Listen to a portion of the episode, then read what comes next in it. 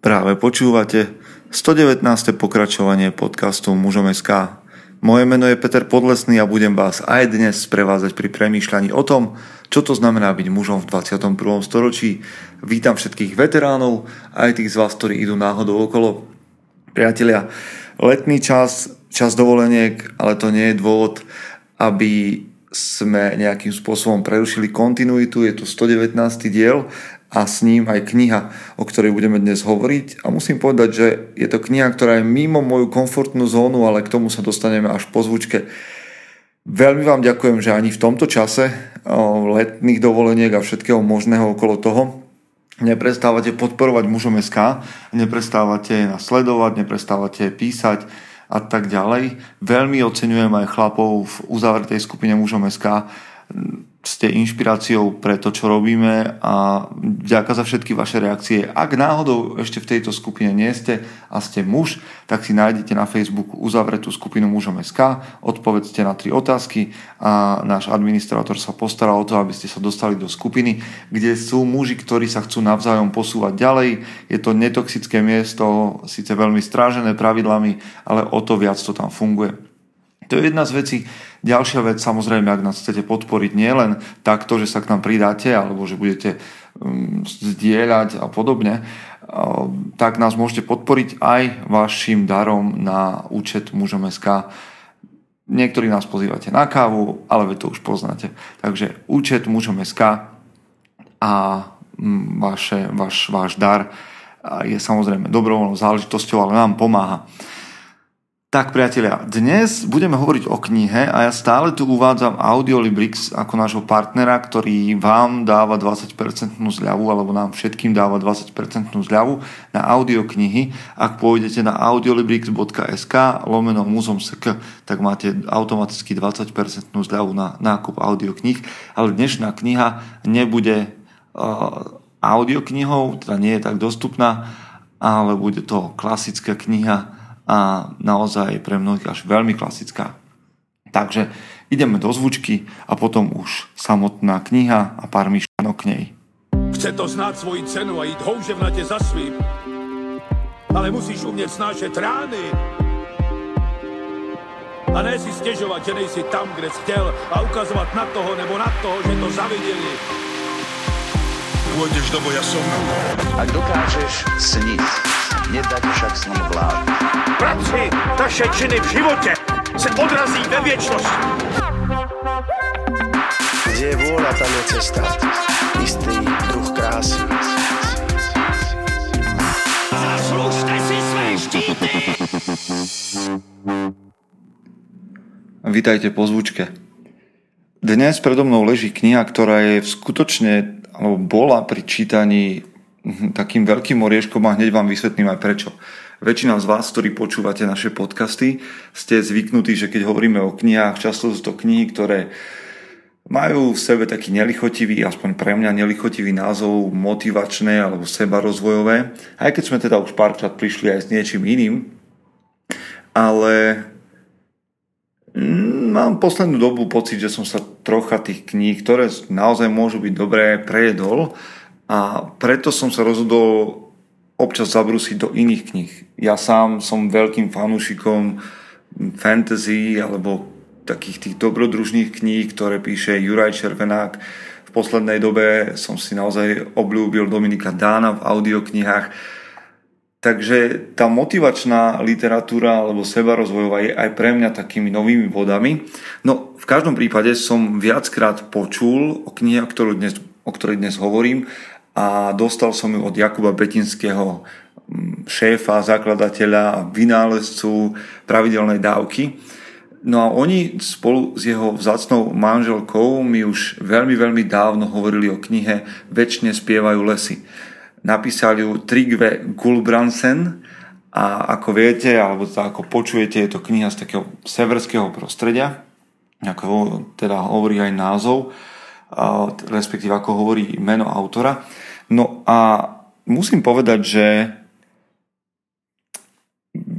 predo mnou sa ocitla, teda aj vďaka Jakubovi, od ktorého som túto knihu dostal k narodeninám, celkom hrubá, povedzme, kniha, o ktorej som nevedel, čo mám čakať. Bola napísaná takmer pred 100 rokmi, myslím, že pred nejakými 90 rokmi. A trošku som sa bál toho názvu a skutočne mi už čo si hovorilo, alebo možno aj z nejakej recenzie, ktorú som si tak nejak pozrel, som vedel, že, to, že pôjde o rodinnú ságu. No a keď sa povie rodinná sága, tak mne, neviem ako vám, ale mne v hlave vybehne názov teda knihy ako Búrlivé výšiny alebo um, Vojna a mier a podobné klasiky. A takéto románové rodinné ságy ja veľmi nemusím. Teda dokonca sa im vyhýbam a sú úplne, úplne mimo môj kontext a trošku som šiel tak opatrne aj do tejto knihy. A moje obavy sa na niektorých stránkach potvrdili, a to poviem o chvíľočku, ale na 99% tejto knihy sa vyvrátili tie moje očakávania. A teraz premyšľam nad tým, ako hovoriť o tejto knihe tak, aby som vás na ňu navnadil a zároveň neprezradil príliš veľa, aj keď toto nie je o recenzii knihy, je to o premýšľaní nad niektorými pasážami, takže rovnako tak budem, ako v iných podcastoch, budem čítať státe z tejto knihy a budem z nich vypis- vypichovať nejaké myšlienky, ktoré by vám mohli pomôcť. Ak aj nechcete čítať tú knihu, takéto rozhodnutie vám určite nedoporučujem, práve naopak dúfam, že vás tieto riadky navnadia. Ja mám teda mm, vydanie z nejakého 70. Mm, roku, tuším, že a sú to všetky tri knihy spolu, ale viem, že v roku 2016 vyšlo minimálne v Čechách ak sa nemýlim, um, trojknižné vydanie, alebo táto kniha vyšla na tri pokračovania, tak je rozdelená aj v tomto mojom viazaní, ale je to teda spolu, sú to tri knihy. Väčšine spievajú lesy a, a, a ďalšie dve, ktorých názov vám teraz v hlave nepoviem. V každom prípade, o čo ide, lebo už dlho rozprávam, ide z môjho pohľadu o veľmi dobrodružný rodinný príbeh niekoľkých generácií, kde hlavnou postavou je starý Dag alebo Dag Bjorndal, ktorý žije na severe, respektíve v lesoch a v horách, kde má svoje panstvo. Je to, je to povedzme sedliak, ale veľmi bohatý sedliak. A nie len, že sedliak, ale aj lovec a, a, a, a múdry muž, alebo muž, ktorý hľadá, čo je pointou v živote a okolo neho. A v tomto príbehu sa točí veľmi veľa iných postav, vzťahov, aj takých akčných scén, aj takých tých loveckých scén, aj scén, mm, ktoré sa dotýkajú nejak lásky a zamilovania. A tieto scény, to takéto zamilovanie, tak tie niekedy mi dali zabrať, pretože naozaj je to také z toho, celý ten dej sa odohráva na konci 18. a začiatku 19. storočia a je to také niekedy upeté a také veľmi strnulé a, a je tá dynamika tých vzťahov je úplne iná, je to o mlčaní a o, o pohľadoch a podobne, tak tieto scény milostné a, a romantické ma trošku vyvádzali z miery, ale majú svoj obsah a majú svoj význam. Čiže poďme teda k niekoľkým pasažam, aby ste vedeli, o čom hovorím a rád sa zamyslím nad niekoľkými myšlienkami, ktoré som tam našiel ja. Poďme teda na to. Ťažko sa vám možno bude premýšľať nad tým, keďže nepoznáte dej, ale tak skúsme. Dak žije už so svojou manželkou a s jej sestrou, ktoré sú obidve ženy z mesta tie ich vzťahy sú komplikované, Dak sa stáva stále mocnejším a mocnejším mužom, obávaným medzi tými, ktorí mu dlžia peniaze alebo ho chcú podviesť a má tam niekoľko svojich povedzme, poddaných, aj keď nie v prvom zmysle slova a je, je prísnym, hoci teda rešpektovaným a múdrym mužom a stará sa o obchod. No a tento obchod ho nejakým spôsobom mení. A na to mu Dorota, teda jeho švagrina, chce povedať niekoľko slov. Tak poďme sa na to pozrieť. V poslednom čase som toľko myslela na svojho otca a na teba, povedala chvejúcim sa mekým hlasom. Otec mal tiež toľko roboty s peniazmi a zomrel tak z nezrady. Dago myklo, lebo šípil myšlienky, ktoré sa skrývali za jej slovami a bolo to prvý raz, čo si niekto trúfal povedať mu niečo podobné výčitke. Vždy, keď sa im oči stretli nad sklonenými hlavami ostatných, trocha ho udivil Dorotín pohľad. Ako by sa v ňom zaleskli slzy súcitu a nevedel príčinu. Preto skúmal jej tvár a všimol si na nej črtu utrpenia, ktorá ho prinútila, že sa vybral do záhrady trocha sa s ňou pozhovárať. Teraz mu svítalo, čo znamenal výraz v jej očiach. Hlavu sklonil šikmejšie ako obyčajne a okolo úst mu pohrával skrivený, trocha rozpačitý úsmev, keď odpovedal Tvoj otec Vary nezomrel pre myšlienky na peniaze. Dorota stála so sklopenými očami a chvela sa, ako by ju to stálo veľkú námahu otvorene povedať svoj názor a premôcť ochromujúci pocit úcty, ktorú cítila k starému Dagovi, ako všetci ostatní. No tí, ktorí pokladajú za jemných a mekých, vedia niekedy prejaviť silu, čo neustúpi ani pred mocou, ktorí sa ináč všetci zľaknú. Panna Dorota pri všetkej svojej mekosti vyslovila opatrne, no jasne svoj názor. Nie, tak, povedala tiško, pošepky ale na podiv jasne. Otec nezomrel asi preto, lež smrť môže prísť náhle, ku každému. Človek sa potrebuje pripraviť a neblúdiť príliš v myšlienkach inde. Poďme do toho vstúpiť krátkou myšlienkou. Predstavte si, že máte naozaj nejakú autoritu a že máte ľudí, možno manželku alebo deti alebo mm, kolegov alebo priateľov, ktorí voči vám majú rešpekt. Ste chlap, možno žena, ktorí majú svoje zásady a pevne konáte podľa nich. Toto môžete byť naozaj vy. A otázka je, či ste prístupní tomu, alebo či som ja prístupný tomu, aby niekto, kto je v nižšej pozícii alebo, alebo nejakým spôsobom slabší, mal priestor povedať mi svoje výhrady, námietky. A nie len to, či si myslím, že má priestor, že teda každý má priestor, ale ste skutočne mm, ste skutočne nejakým spôsobom prístupní tomu? Teda dávate ľuďom priestor hovoriť vám, čo si myslia, kde sú vaše chyby a či idete správnym smerom? To teda nie je len o tom vnútornom postoji, že každý môže, ale či ľuďom otvárate dvere a nechávate ich hovoriť. Chcete, aby vám hovorili veci, ktoré sú problém. A či ste ochotní počúvať. Poďme ďalej. Veď človek sa môže trocha pripravovať aj popri tom, povedal Dak a hlas mal nádych utrpelenej krivdy. Dorota stála ako prv so sklopenými očami, dýchala sťažka a prerývane, ako by potrebovala všetku silu na to, aby vykonala, čo si asi zaumienila už predtým, ale k čomu len teraz našla odvahu a príležitosť. Potom zdvihla k nemu prosebne oči a povedala ticho, ale odhodlane. S peniazmi prichádza toľko tvrdostí. Ľudia, ktorí žijú bokom a nemajú účasť na činoch a slovách iných, môžu získať schopnosť, že vidia a počujú najmenšiu maličkosť a robia z nej spolahlivejšie závery ako mnohí, čo stoja uprostred životného prúdu. Čo ak nie ste ten človek, teraz znova do toho vstúpim, čo ak nie ste ten človek, ktorý je v pozícii autority a moci, rešpektu a charizmy, ale čo ak ste ten človek, ktorý vidí za boku veci, ktoré sú dôležité a vidí veci, ktoré človek, ktorý je uprostred prúdu, možno váš šéf, manžel, manželka, priateľ, priateľka, nevidia a vy ste možno tým jediným, k tomu môže povedať niečo, čo ho zachráni, niečo, čo je pre neho veľmi dôležité, len potrebujete nabrať silu a odvahu. Tak Dorota to zvládla. Preto sa tak zľakol toho, čo povedala. Cítil dobrej opatrnosť a vedel, že slova majú hĺbší zmysel, aký ona so svojou ohľaduplnou mysľou vie vysloviť. Tušila teda o jeho konaní viac, ako pokladoval za možné. Pocit krivdy zmizol mu z hlasu a bolo zrejme, že sa usiloval odpovedať pevne. Keď človek koná spravodlivosť, neprekračuje povinnosť muža. V tejto nezvyčajnej ťažkej chvíli opieral sa o otcové slova.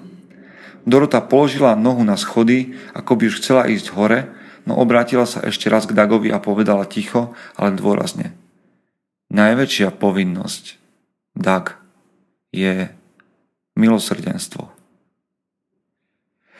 Na celom tomto príbehu je presne to zaujímavé, ako, ako cez Dagov život a cez život aj jeho potomkov sa formuje a upravuje a, a pribúda, rastie práve táto správa, čo je naozaj významom života, alebo čo je, povinnosť, čo je skutočnou povinnosťou muža. Dak od svojho otca dostáva mm, správu, že teda spravodlivosť je to, čo, čo sa má snažiť. On k nej pomaličky prijíma to, že, že podstatou a pointou je milosrdenstvo. Ale tam tento príbeh nekončí. Otázka je, čo je pre vás to, čo by ste definovali ako povinnosť muža. My na mužom SK, alebo ja na mužom SK to vo svojich článkoch sa snažím nájsť, odhaliť, definovať sám pre seba. Um, čo za svoju povinnosť pokladáte vy? Je to spravodlivosť alebo milosrdenstvo? A kým ste vo svojom príbehu alebo v príbehu iných ľudí? Ste Dagom, ktorý potrebuje počúvať, alebo ste Dorota, ktorá, ktorý potrebuje povedať niečo tým, ktorí sú okolo neho. Poďme ďalej. Dak bohatne, vďaka svojej šikovnosti, vďaka svojim schopnostiam. Má okolo seba ľudí, ktorí môže dôverovať. Má okolo seba horu, ktorá mu šepká, ktorá ho volá, ktorá, ktorá, v ktorej nachádza odpovede. Ale predsa len, poďme ďalej. Áno, už to mal. Bolo to niečo, na čo pomyslel, keď sa kapitán zmienil, že nie je ľahké chudobnému, aby vravel statočne. Dag mal síce niekedy takýto pocit už prv, no ujasnilo sa mu to až na živom príklade kapitánovom a Dagovi, ktorý si nikdy nevedel predstaviť, že by nemal voči komukoľvek svoju slobodnú mienku a statočné slova, stal sa tento kapitánov príklad príšerným obrazom toho, akou ťarchou je chudoba v ľudskom živote robí ľudí neslobodnými nielen v bežných veciach, lež robí ich neslobodnými aj v iných veľkých veciach. Tak myslel na všetkých dlžobami spútaných ľudí, s ktorými prišiel do styku pri svojich peňažných záležitostiach a ktorých súdil tak prísne, lebo sa usiloval lžou vymotať z klepca. Nebude ich už odteraz tak prísne súdiť, no cez tieto myšlienky žiarilo mu prvé prikázanie otcovo. Človek sa musí stať sebestačným, povedal otec a tvrdo sa boril za to celý svoj život. Dak teraz vedel, že byť sebestačným znamenalo byť najmä bez dlžôb. Bol to teda možno vysloviť otcov názor tak, že chlapskou povinnosťou je stať sa bezpečne slobodným človekom. Je zaujímavé vo svojom živote, už pred touto knihou som to vnímal a vnímam rovnako, že skutočná sloboda je schopnosť žiť bez dlhov, aj keď v našej kultúre si to len málo kto vie predstaviť, že by si zobral úver alebo pôžičku, lebo potrebuje mať vlastné a svoje a pravdepodobne sme na to navyknutí od z generácií pred nami, že potrebujeme mať svoj dom a svoje auto a všetky tie svoje veci, napriek tomu, že si na ne musíme brať úver a že sa staneme dlžníkmi. Dagov život alebo Dagov odkaz skrze otca a jeho život bol, že nestať sa dlžníkom. Neviem, či je to celkom možné dnes, mne sa to podarilo, ale nehovorím, že sa to musí podariť každému a že, že, že toto je jediná cesta, ale v tomto nejak súzvučím s odkazom týchto riadkov. Poďme trošku ďalej. V tom urobil Dag v živote chybu. Dal sa otrocky spútať peniazmi a cez všetky svoje najlepšie roky bol neslobodným. Vidíte, že teda aj Dag napriek tomu, teda to je druhý, druhá, druhá možnosť, tak ako nás môžu peniaze spútať v tom, že ich nemáme, rovnako tak ich nás môžu spútať, že ich máme. Mal voľnosť prejaviť srdečnosť a mohol byť vľúdnym k ľuďom, ktorí boli v dome, no on premeškal všetko. Tak sa stal osamelým v živote a nebolo príjemné byť sám. Toto je druhý odkaz, ktorý som vám chcel dnes priniesť v tomto podcaste a to, že byť slobodným človekom znamená nebyť chudobným, nebyť, alebo nenechať sa spútať peniazmi v chudobe ani v bohatstve. A to, na čo Dak prichádza neskôr je, že musíš hľadieť, aby sa stal slobodným človekom, človekom vravieval. Takto sa ním nestaneš, keď budeš robiť ako dosiaľ. Mohol by som zaplatiť tvoje dlžoby, ale potom by si si narobil len nové. Teraz ti niečo požičiam a pomôžem ti, ale potom si prí, sa pres, prídem presvedčiť, či sa usiluješ. Ľuďom, čo boli zdrvení chudobou a neúspechmi, vedel opäť pomôcť na nohy peniazmi, dobrým slovom a rozumnou prísnosťou. No tí, ktorí sa nazdávali, že bude môcť zastrieť svoju lenivosť a neschopnosť krásnymi slovami a že dostanú peňažitú pomoc na ďalšiu ľahkomyselnosť, museli putovať s ovisnutým nosom domov. To, čo Dag začal robiť, bolo, že začal svoje bohatstvo používať na to, aby oslobodil ostatných. Teda svoju slobodu používal na to, aby sa slobodnými stali aj iní. Učil sa ich Učil ich používať peniaze, výsť dlhov. A to nemusí byť len o peniazoch. Otázka je, či svojou slobodou, ak ju máte, alebo ak ju máš, si schopný pomáhať ostatným, aby boli slobodní. OK, poďme ďalej. Poďme o pár stran ďalej, alebo o niekoľko kapitol. A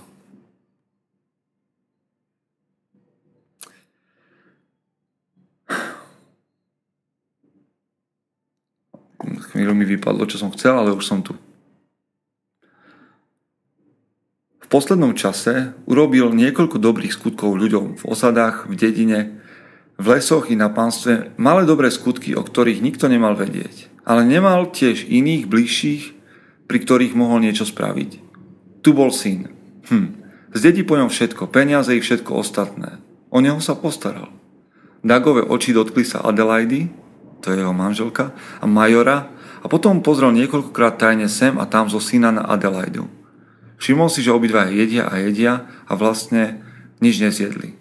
Na rannej prechádzke mal dojem, že Adelaidu boli srdce a mladý Dak, či nestratil rozum a pokoj od tej, čo tu bola slečna Bérová a Bareová cez Vianoce? Tí dvaja skrývali teda tajomstvá, o ktorých si mysleli, že ich majú celkom pre seba a starý Dak tu sedel a čítal ich tajomstvá ako čísla na nejakej listine. Nalial si veľký pohár páleného a pripil si s majorom a keď ich položil, bol prázdny. Starý tak tu ho premýšľal. Vykonal veľa vecí v živote, ale do lásky sa ešte nikdy nezamiešal. V očných kútikoch zjavil sa mu akoby úsmev. Nebol tým, ktorý by sa mal uchádzať za niekoho iného. On sa predsa neuchádzal o ruku ani sám za seba.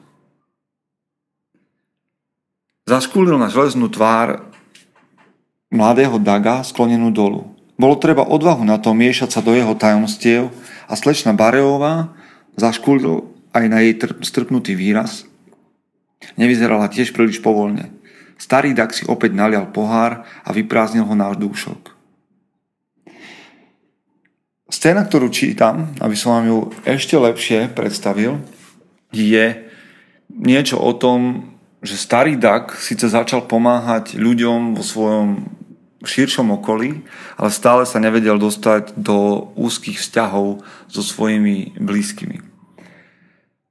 Ako je to teda s nami? Lebo niekedy sa môže stať, že muž je aktívny všade inde a pomáha, aj dobročinný a vedie firmu a jeho zamestnanci sú z neho nadšení, alebo má plno priateľov, ale doma to nie je proste ono. A tento severský román naozaj srší takou, takým chladom, napriek tomu, že muži aj ženy majú v ňom veľmi živý vnútorný, nejaké vnútorné emócie.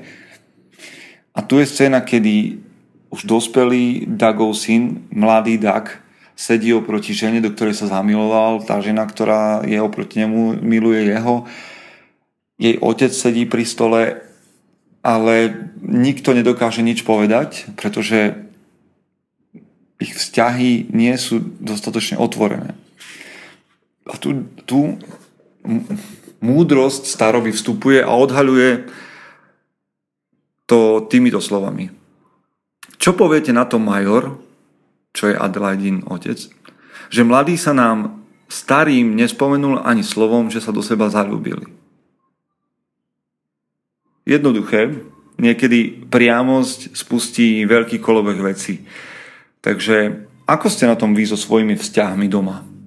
Lebo mne niekedy naozaj uniká to, že mám pocit, že teda robím mužom SK a že teda robíme nejaký projekt pre mnohých neznámych ľudí, ale aj mne hrozí, že mi unikne ten môj vzťah s mojou dcerou, mojim synom a že nebudem vedieť priamo hovoriť do ich života. Ako si na tom ty? Veľmi jednoduchá, prostá otázka. Poďme ďalej.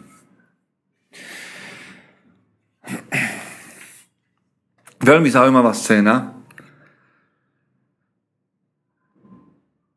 keď do severnej dediny, teda dediny v horách, prichádza človek menom Mekal, starec, ktorého už nikde nechcú, ktorý ušiel v mladosti zo sídla starého Daga a práve kvôli nejakému incidentu, kvôli nieč, prípadu, kedy jeho zavinením niekto zomrel a s ním sa stretáva starý Dag, stretávajú sa dvaja starí muži, ktorí sa poznali v minulosti, jeden v pozícii podriadeného bezdomovca a druhý v pozícii pána a boháča a, a donora a mentora.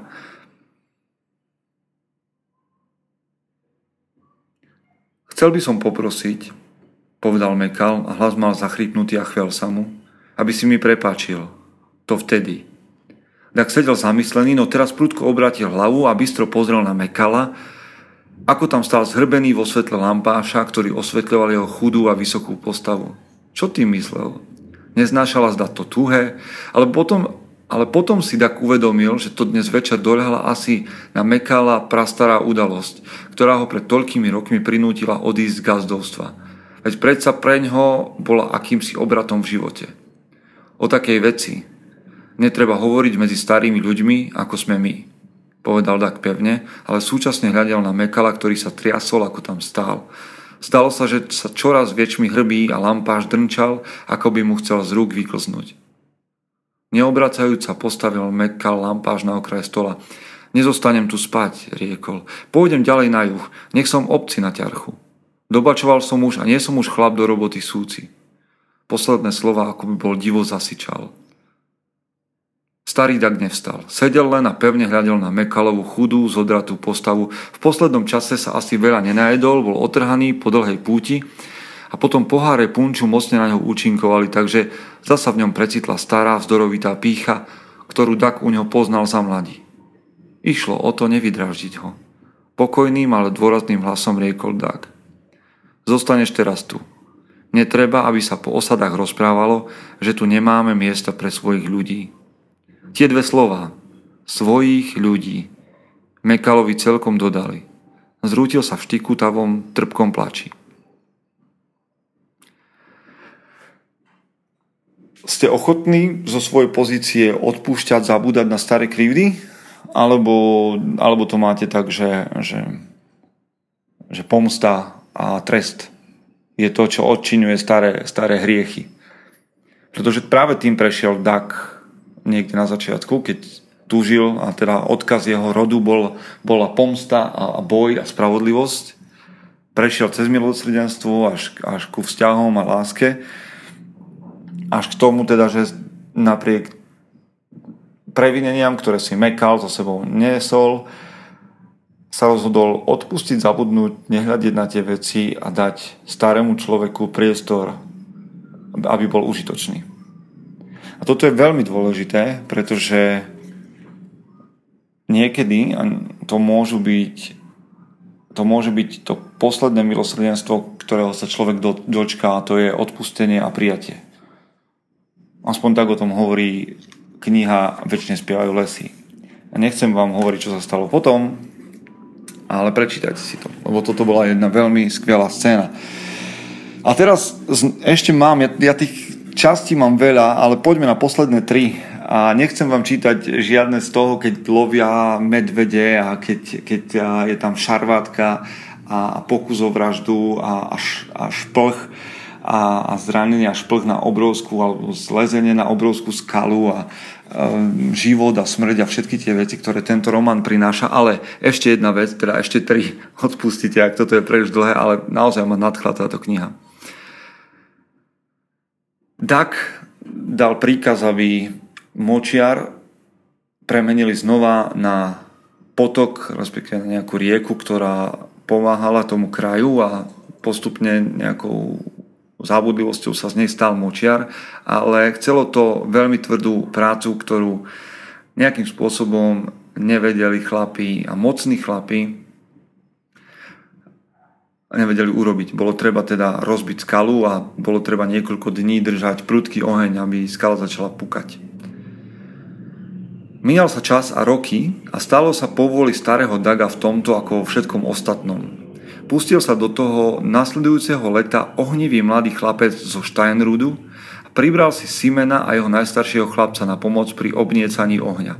Vravel, že musí horieť vodne v noci veľkým plameňom, aby sa skala rozpálila a zašiel na Bjorndal po Ríl, dláto a kladivo. Nepoddal sa skôr, kým neurobil prvú štrbinu v rožeravenej skale a potom veľa dní a noci si odpočinul sotva hodinu medzi prácou, pokým neurobil poriadnu cestu vzdorovitou skalou. Veľa chlapov chodilo okolo nej so silnými mrzkými slovami, ale slabšou vôľou. Chlapec zo Steinrudu temer nemal kedy otvoriť ústa. Chcel sa dostať cez skalu. Krásne, nie? Tak čo je skala vo vašom živote, na ktorej by ste museli robiť dní, dní a dní, bez toho, že by ste vládali otvoriť ústa alebo stihli otvoriť ústa a mohla sa prejaviť iba vaša vôľa. Lebo tu vidíte mocných chlapov, ktorí chodia okolo a nevedeli sa do toho rok dostať, nevedeli to rok dokončiť a potom príde mladý muž, pre ktorého je to výzva a rozdol sa proste makať, kým to neskončí. Do konca leta a dlho do jesene pracoval chlapec ďalej na korite k starému potoku. Sprvu sa močiar opäť zatváral nad tým, čo vykonal, ale tu zašiel na Bjorndal a pozhovaral sa so Siverom a do Slatiny prišli cez fúry kolov, potom upevnil priekopu kolmo a ihličnatými vetvami. A je tu celý ďalší popis, čo chlapec robil. A potom pršalo čoraz väčšmi a bolo by bývalo rozumné ísť pod strechu. Simen na to myslel a načkrtol to. Tu sa mládenec zo Steinrudu prebrodil doprostred priekopy v Slatine, takže stal vo vode až po rozkrok a vyhadzoval rašelinu ríľom na obidve strany. Simon nebol taký, aby sa dal niečím takým strhnúť. Stal na okraji a kopal. A keď sa na nich zniesla čierna noc, položil motiku a chcel ísť domov po jedlo.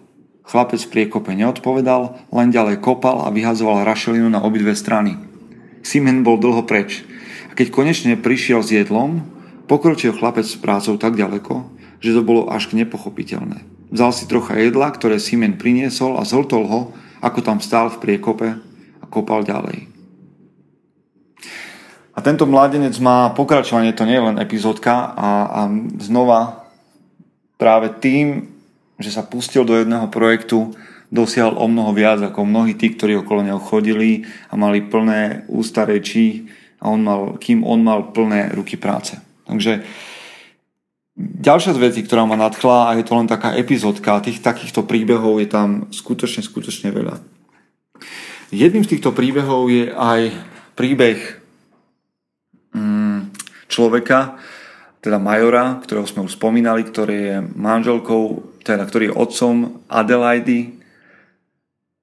A nechcem vám vysvetľať všetky vzťahy, ale je to major, vyslúžilý vojak, ktorý má problémy s alkoholom a po dramatických udalostiach leží na smrteľnej posteli. A k nemu prichádza starý Dak a, a chce sa s ním pozhovárať. Napokon sa ozval starý Dag. Áno, nebol si opravdivým bojovníkom. Pri týchto slovách sa major Mikol a oproti všetkým príkazom dvihol hlavu, ba zdvihol sa na lakeť a úprene hľadel na Daga, ako by videl Mátovu. Major mal v živote jedinú pevnú oporu. I keď nebol ani človekom, ani vojakom bez hany, bol predsa bojovníkom bez bázne. Kolovali povesti o jeho odhodlanosti a smelosti v živote, životu nebezpečných chvíľach. Že som nebol bojovníkom? Vydralo sa mu konečne z úst. Starý tak dlho sedel, ako by ani nepočul, ani nevidel, keď sa ozval Hlas mal pokojný, ani čo by nezachytil podtón majorovej otázky. Myslím na dlhý boj, ten, čo je v nás a v tom si nebol bojovníkom. Vždy si šiel za svojimi chuťkami a nikdy sa nezdržal a čo si takého sa stane nešťastným človeka samého a pre všetkých okolo neho. Bol si v živote ako divý. Nemyslím, že ja sám mám nejaké právo vynášať tu na tebou rozsudok, myslím len na tvoje slova, na to, že si sa nebránil len si sa dal hnať nazad a nazad a že teraz tu ležíš a dívaš sa na porážku, na to myslím. Dar si ľahol, zasa ľahol a uložil hlavu na podušku a starý tak pokračoval sprvu pokojne, no napokon silnejším hlasom. A ja som mal dosť porážok a môže ich prísť ešte viac, ale musíme bojovať a brániť sa, pokým všetko okolo nás nestemne v smrti. Pozrel sa na majora, ten ležal a tu pohľadel pred seba, ako keby bol myslel, že kázni počul už dosť, ale tu povedal tak tížko, skoro po šepky. Napokon si sa obrátil chrbtom k boju a chcel si újsť. Vtedy obrátil major hlavu a pozrel na neho bystro a s otázkou zraku nebývalo jeho zvykom utekať v bojovníckých rokoch. Nechcel si dobojovať. Riekol tak pevne.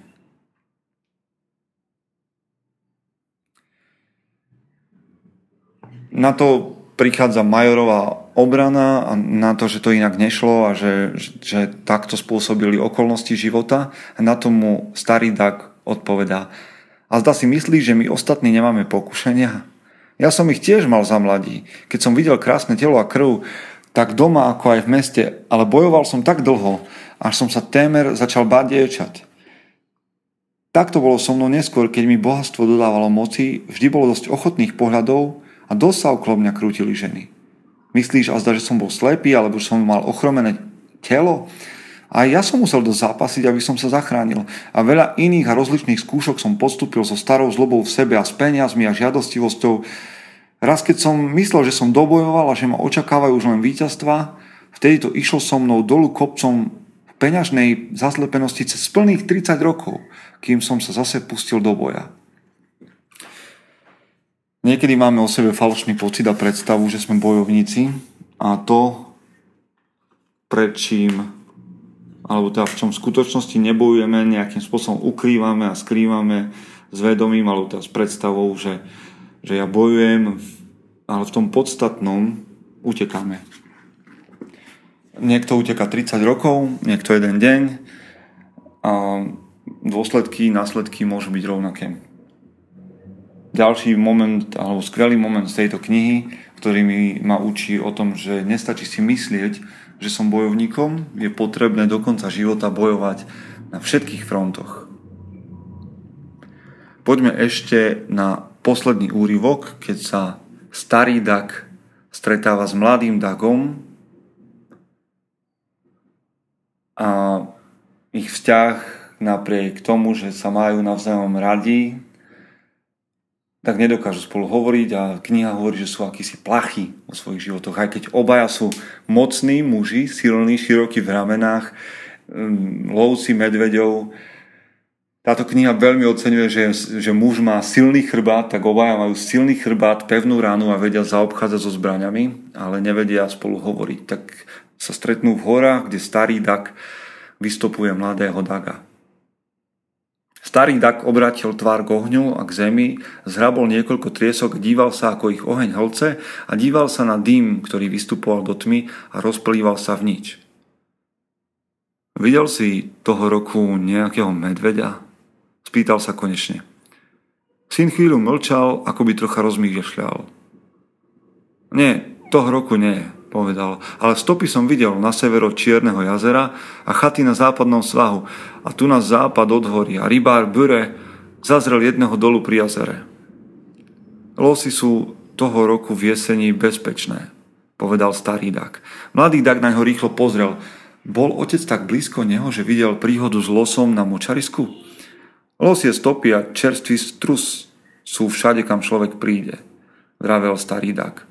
Tak sedel starý Dak a vravel o obyčajných veciach, ale trvalo vždy dlho, kým mu zišlo na um niečo, čo by povedal a nedíval sa na syna, len do ohňa, na zem a ku skale, ale najviac na oblohu, kde hviezdy čoraz väčšmi hustli. Otec a syn vstali, nasekali ešte viac chvojiny a pripravili lôžko aj pre starého Daga a teraz obidvaja spoli ležali, Mladý tak pri skale a starý pri kameni, na ktorom bol sedel. Pod chrbtom mali kapsy, pušky vedľa seba a ležali, opierajúc sa pravým lakťom o chvojinu, rukou si podopierali bradu a zízali do ohňa. Obidvaja mali tie isté myšlienky. Ležali takto dlho bez slova a starý da konečne začal. Hlas mal zrejme neistý. A si počul alebo pochopil, že som bol tvrdým človekom v peňažitých veciach práve a v podobných veciach voči ľuďom vonku, kedy si predtým. Človek takto niekedy poblúdi. U väčšiny ľudí je to asi tak, že nenazhrňajú nikdy dosť, kým ich neuložia do hrobu, ale v tom nie je zmysel života. Nie. Zhrňanie peňazí nadobudlo prevahu v živote a zavinuje väčšine ľudí toľko zlého. Človek musí ukazovať okolo seba srdce a chce mať sám pokoj. A z toho majú pôžitok a úžitok aj iní. Budeš musieť vykonať veľa vecí, keď na to prídeš po mne a treba dávať pozor na klamárov a ničomníkov, ktorí chcú leňošiť na účet iných, ale človek sa má starať o tých, čo sa lopotia, koľko majú síl a koľko vládzu. Toto a iné slova o tom istom povedal starý Dak. Mladý Dak ležal, nehýbal sa a nedíval sa na otca. Keď otec povedal toľko, pochopil, kam miery, Stiahla sa mu trocha tvár a zretelne sa na nej zjavila vrázka, ale zdalo sa, ako by mu tvár na polovičnej ceste zasa zmerávila v tvrdý, neprirodzený polovičný úsmev. Prižmurené oči hľadeli nehybne do tmy s pozorným zábleskom. Vyzeral, ako by si bol už dávno o týchto veciach utvoril svoju mienku.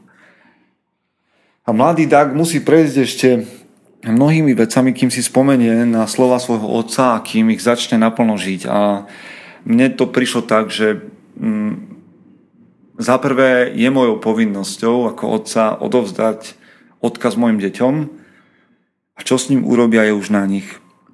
Je zároveň mojou povinnosťou neodovzdať im ho tak neskoro, aby už boli zatvrdnutí, pretože to im bude brániť nájsť jeho hĺbku toho odkazu. Čiže budem sa snažiť na rozdiel od starého Daga venovať svoj priestor a svoje myšlienky deťom už od malička a samozrejme si nechcem nastaviť očakávania tak, že to musia prijať. Mojou povinnosťou je to odovzdať a ich úlohou je zariadiť si svoj život podľa seba. Nechcem vám hovoriť, či táto kniha má happy end. Pre mňa happy end mala a to, ako to budete súdiť vy, je na vás. Ale Rád by som stretával takých mužov, ako bol starý Dak, jeho otec, mladý Dak, jeho synovia. A už nechcem prezvádzať viac. Určite výborná kniha verím, že pár myšlienok z nej vás zaujalo. Väčšine spievajú lesy od Trigve Gulbransona, Gulbrancena. A ja ešte raz ďakujem obom Betinským za to, že ma do tohto sveta voviedli a že som sa k nemu konečne dostal, lebo som z neho dostal dosť ponaučení. Verím, že aj tento podcast pre vás bol príjemne stráveným časom a časom, z ktorého si beriete pár myšlienok. Zatiaľ sa počujeme neskôr a buďte tou najlepšou verziou seba samého. Chce to znáť svoji cenu a ísť houževnate za svým, ale musíš umieť snášať rány a ne si stěžovat, že nejsi tam, kde jsi chtěl a ukazovat na toho nebo na toho, že to zaviděli. Pôjdeš do boja som. Ak dokážeš sniť, nedať však snom vlád. Práci taše činy v živote se odrazí ve viečnosti. Kde je vôľa, tam je cesta. Istý druh krásy. Zaslužte si své štíty!